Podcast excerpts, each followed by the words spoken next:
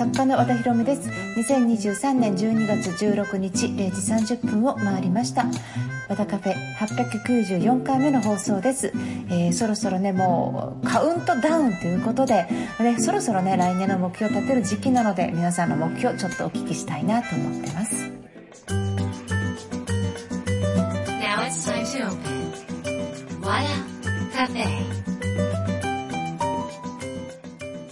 改めまして FM 富士を聞きの皆さんこんばんは。和田カフェのオーナー和田博美です、えー、年末のカウントダウン今年も残すところ15日になりました、えー、この間12月の9日に、えー、来年の向けてのビジョンセミナーということでセミナーを開催させていただいたんですが、えそこではちょっとねいろんな棚卸しをするとか因数分解をするとか目標設定立てやすいことをやってきたんですけれどもあのちょっとね新ネタと言いますかまあ来年からはぜひ新 NISA をやってくださいみたいなね、まあ、ことをあの言ったんですけどね。で、まあ、これえっと非課税でね儲かった分20%かかるところが非課税で高級化っていうねずっとそれが続くっていうことで。でこれをねやらない人まだまだ日本人に多いんじゃないかなっていう不安がありましてこれ絶対日本人一人残らず全員やってもらいたいって思ってるので、まあ、伝えてるんですけどね。これはあの、まあ、投資信託ね国が選んだ投資信託が金融庁のサイトに載ってますからで、まあ、どれがいいとか悩む人もいらっしゃると思うんですけどもえー、っとまあ2倍ぐらいにね昔なった7.2%アップってね郵便貯金に預けてたらそのまま10年間で2倍になった時代があったんですがそれがまあ昔の人が金融リテラシーがなくてもよかったっていう時代だったってことなんですけど今私たち金利ゼロ金利がずっと続いててこれからインフレで、えー、と物価、ね、指数も2%ずつ上がっていくって言われている中で、えー、ちょっと不安な要素がまだまだあると未来のね。で今ねもう本当に今の方たちが75になった時に年金があるかどうか本当に財源があるか分かんなくって、えー、っと健康な人が不健康な人を要は隣で支え合うみたいなね。でそういうことにもなりかねないって言われてますしあと介護、えーと、要介護がねあの、えーと、厳しくなったっていうか何ていう言い方したらいいのか分かんないんですけど歩ける認知症は要介護じゃないみたいになったのでもうどどうなっちゃうの街みたいな感じなんですよね。あとまあ今すごいこれからもどんどん税金上がっていくし皆さん相当払ってますよね。昔はそれがねえー、っとまあ保険料でも5,000円ぐらいの時代があったわけですから今だと3万ね何万円も払ってるってそういうのも含めてまあちょっとあの自分でお金を作りましょうっていう時代になったってことであのまあ、国が作ったのが NISA ですよね。だからぜひこれやって自分の資産を自分で作るっていうね投資によって作っていくっていうことですね、まあ、あの投資だから怖い怖い元本保証があって思われる方いると思うんですがあの日本ではなくってねまだまだ伸びる国のものとか、まあ、上がる下がる関係なくいろんなのをミックスしたものが投資信託なのでリスクエッジができているもの。でまああの普通にしとけば成長していくのでどんどんどんどん上がっていくっていうね、まあ、日本みたいにデフレになって停滞しない限りはどんどん上がっていくっていうことでそういうものを進めるっていうことなのでぜひチャレンジしてください。っていうようなこととあとまあ来年何をやるかってことなんですけど残りある人生をどんな風に生き生き生き生きって言うとなんかこうおじいさんおばあさんみたいですけど なんかこうどんな風にこう自分自身を大切にして生きていくのかってねことですね。今世の中多様性多様性性って言われてますけどあのなんかね多様性じゃないんですよね。やることなすこと考え方とか。だからこうみんなで一緒に動いてしまうしみんなで一緒にやろうとする。でもなんか自分のやりたいこと自分の意見とかね自分の人生っていうものを、まあ、あの見つけていく。要は自立するっていうねその妊娠妊産にしても自立するっていうのは家族国いろんなところから自立していくっていうのがねこれからの、まあ、目指すところじゃないかなっていうふうに思いますので是非そんな意識を持って、えー、来年を迎えていただきたいなというふうに思ってます、えー、さて今週はですね、えー、っとメールのご紹介をします。そして今夜の気づきもやっていきます。ウィークエンドの始まりは和田博美の和田カフェ。どうぞ最後まで楽しんでいってください。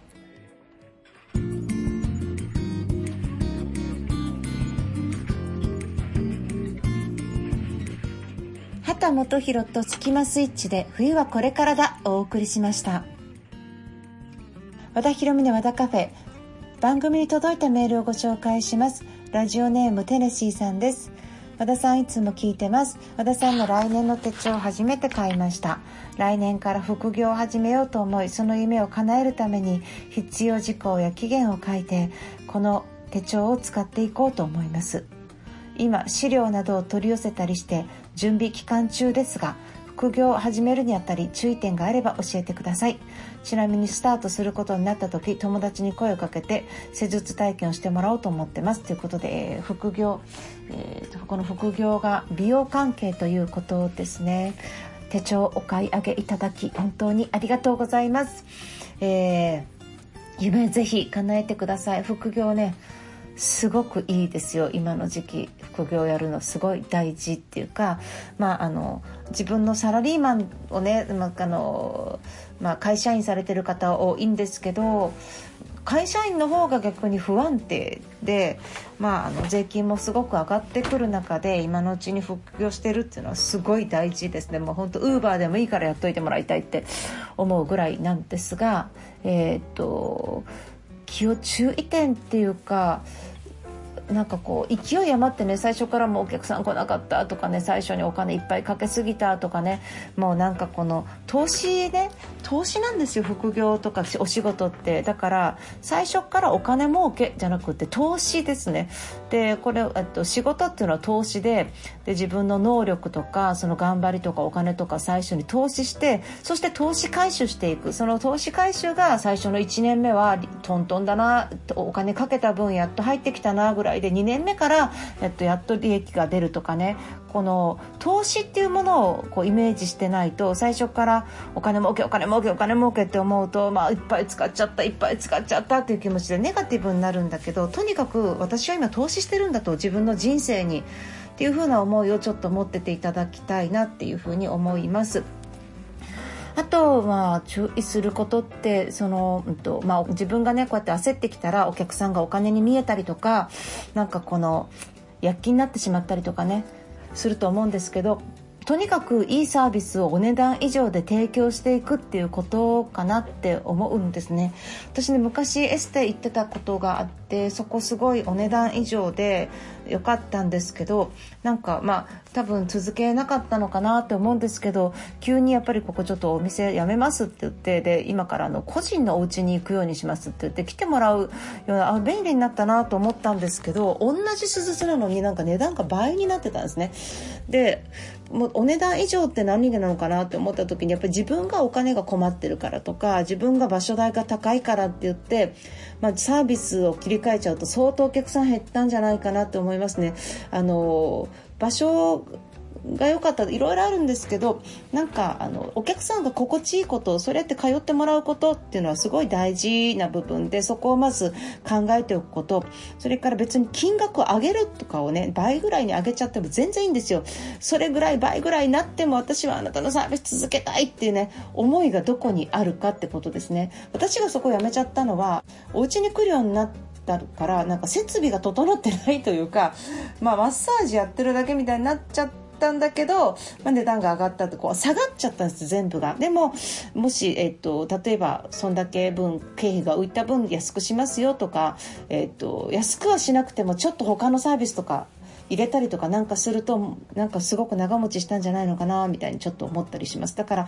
お金のことをまず考えるんじゃなくって人のことを考える。お金より人。でもちろん利益は出していくわけだしちゃんとお金はもらってください。で体験してもらったらちゃんとモニター体験を書いてもらって顔出しで写真もらってください。そしてよかったら誰かに紹介してっていうふうに言ってください。あと他社さんとどう違うのか。うちはこれが売りだ。っていうね何か比較してどこでも行って同じだって思ったら困るのでまず人で選ばれること立地で選ばれること中身で選ばれること得意性で選ばれることそして何よりも似たようなものがいっぱいある中でこの人だからっていうねそういうのであの自分の技術を磨いてお客さんのために一生懸命やってみてください、まあ、いろいろ言いましたけれどもそういうことすごく大事なことたくさんありますのでぜひぜひぜひぜひ頑張って大成功してください。よろしくお願いします。応援してます。わらカフェ森大和で雪の銀がお送りしました。えー、ここからは今夜の気づきになりますこの間12月9日に和田博美要点ビジョンセミナーっていうのがあって要点ってついてる割になんか、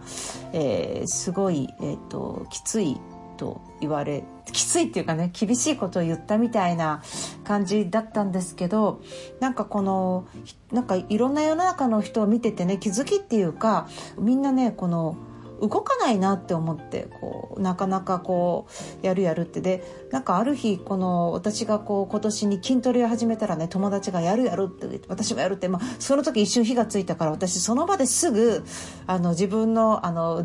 筋トレのジム電話して友達が行きたいって言ってるって今度連れてっていいですか？で実はその場ですぐ予約したんだけどなんか結局このなんか仕事がちょっと落ち着いてから行くわみたいになって結局やらないんだなみたいな。しんどいの嫌だ。なんか結果しんどいんでしょ？私できるかなみたいになってこう。で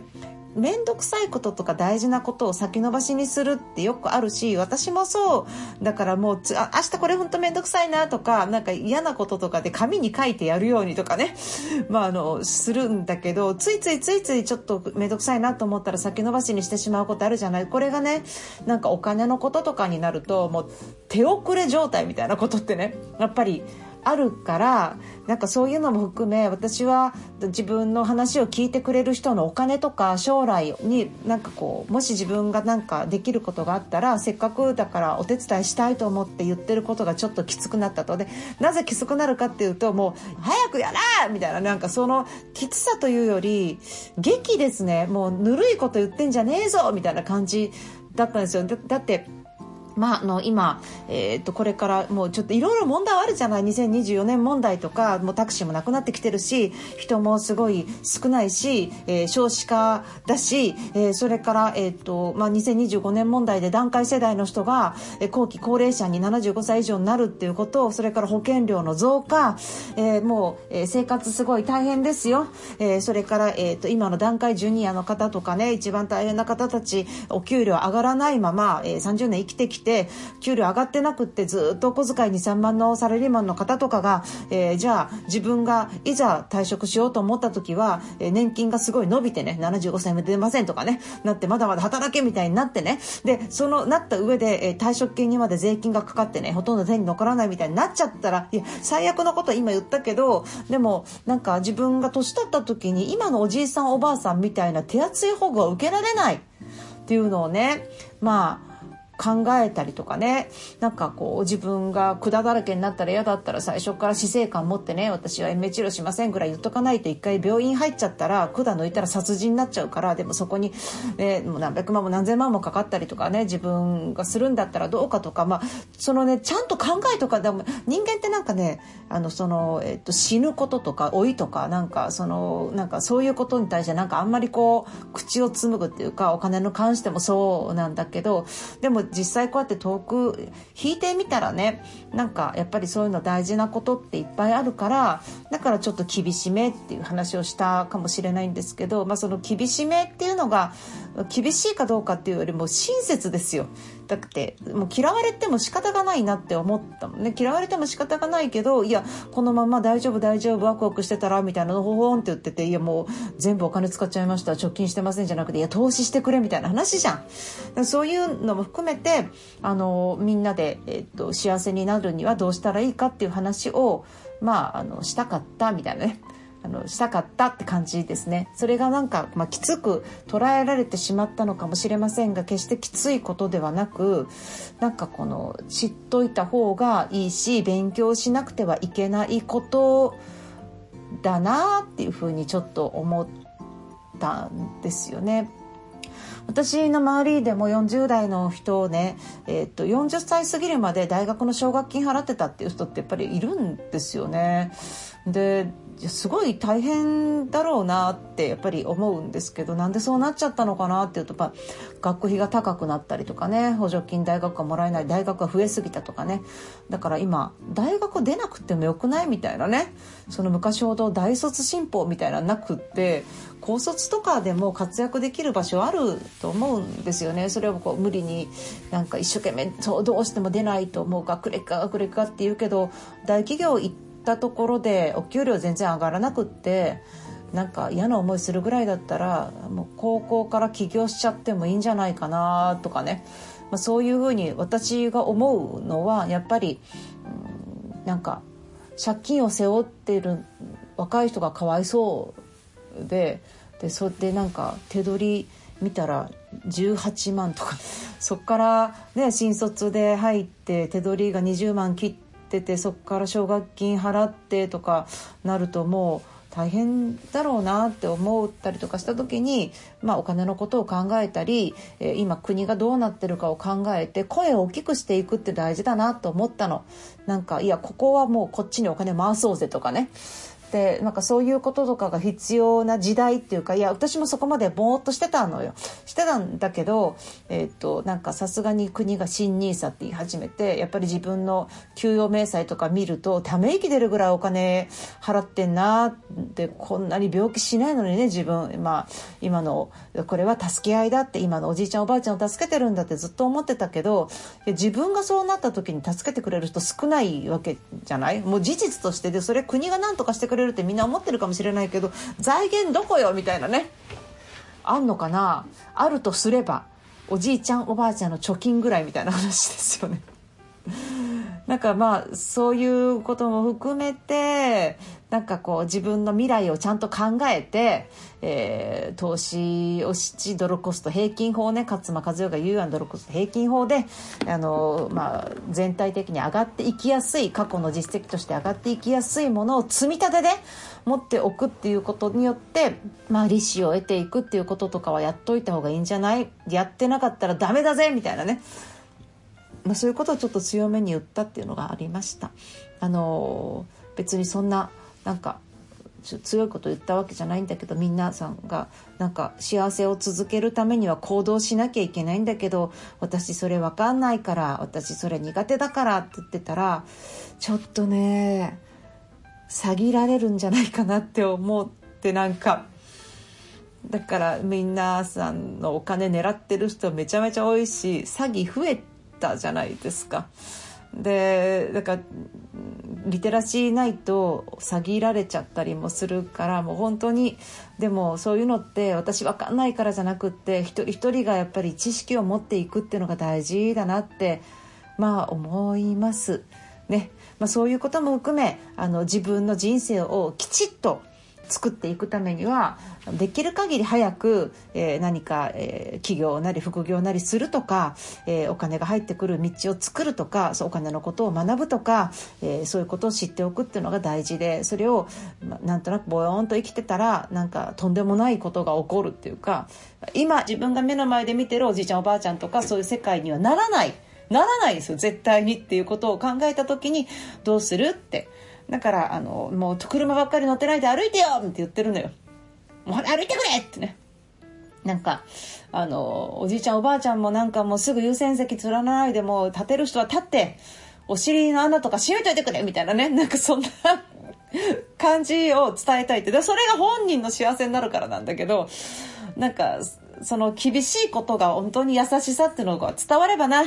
いいなと思ってそういうことをちょっと伝えてました。あの、幸せになるためには筋肉が必要、そしてお金も必要、お金を投資しましょうみたいなね、そういうことをちょっと話します。でも自分の知識も必要だから勉強のためには自己投資も必要だなって、そんな風にまあ伝えてることだけなんですけど、まあ、もし興味があったら、えー、っと、アーカイブ有料なんですけど、えー、っと、買えます。そして1月21日のワクワク伝染ツアーでも少し触れたりとかしま、劇を飛ばそうと思ってますので、またぜひそちらに足を運んでください。わらカフェ和田博美の和田カフェいかがでしたか？えっ、ー、とこちら、えー、またえっ、ー、と1月21日ですねワクワク電線ツアーという、えー、イベントを企画しております。こちら早くお申し込みすると、えー、10万20万相当のえっ、ー、となんていうのか今までのセミナー動画とかねそういうのがこうプレゼントされたりします。でなんでそんな大盤振る舞いなんだっていうと早く決めてほしいからです。もう本当に早く決めてほしい。地方の方とかね飛行機とか倍ぐらいになるんですよ直前取ると。でも早く来るって決めたら全部プ安く済むのにもうほんと時間かかりすぎちゃうからえー、ってなっても早く決めてくれみたいな感じでちょっとあのゆったりをしています。えー、っとで、まあ、こちらはあのずっと続けてきたファンの方が好きなイベントなんですがあこういうイベントやるんだ要は心を動かさないと人って動かない。どうやったら動かそうかっていうことでライブなんですね。でもこれは音楽を歌ったりとかっていうことじゃなくて喋ります。喋って見せますえトークライブをしつつそこから飽きないようにまあいろいろ自分の作品を通して、えー、見せ方をね変えながら伝えていきます。どうか動いてくださいということでやってます。ワクワク伝染ツアー、えー、っと20周年スペシャルということでですね、えっと、こちら和田ひろみ .com とかねあのあとメルマガ等でもあの募集してますのでぜひそちらアクセスして、えー、早めに早めに、えー、お申し込みください。地方からの方たくさんいらっしゃいます。お荷物預かる場所ありますからご安心ください。よろしくお願いします、えー、ということで和田ひろみの和田カフェ今夜はこの辺りで閉店です。皆さんも、えー、今週1週間本当に本当にお疲れ様でした。あのそれからねまだお仕事中の方引き続き頑張ってください。来週もまた素敵な1週間になりますように。お相手は和田ひろみでした。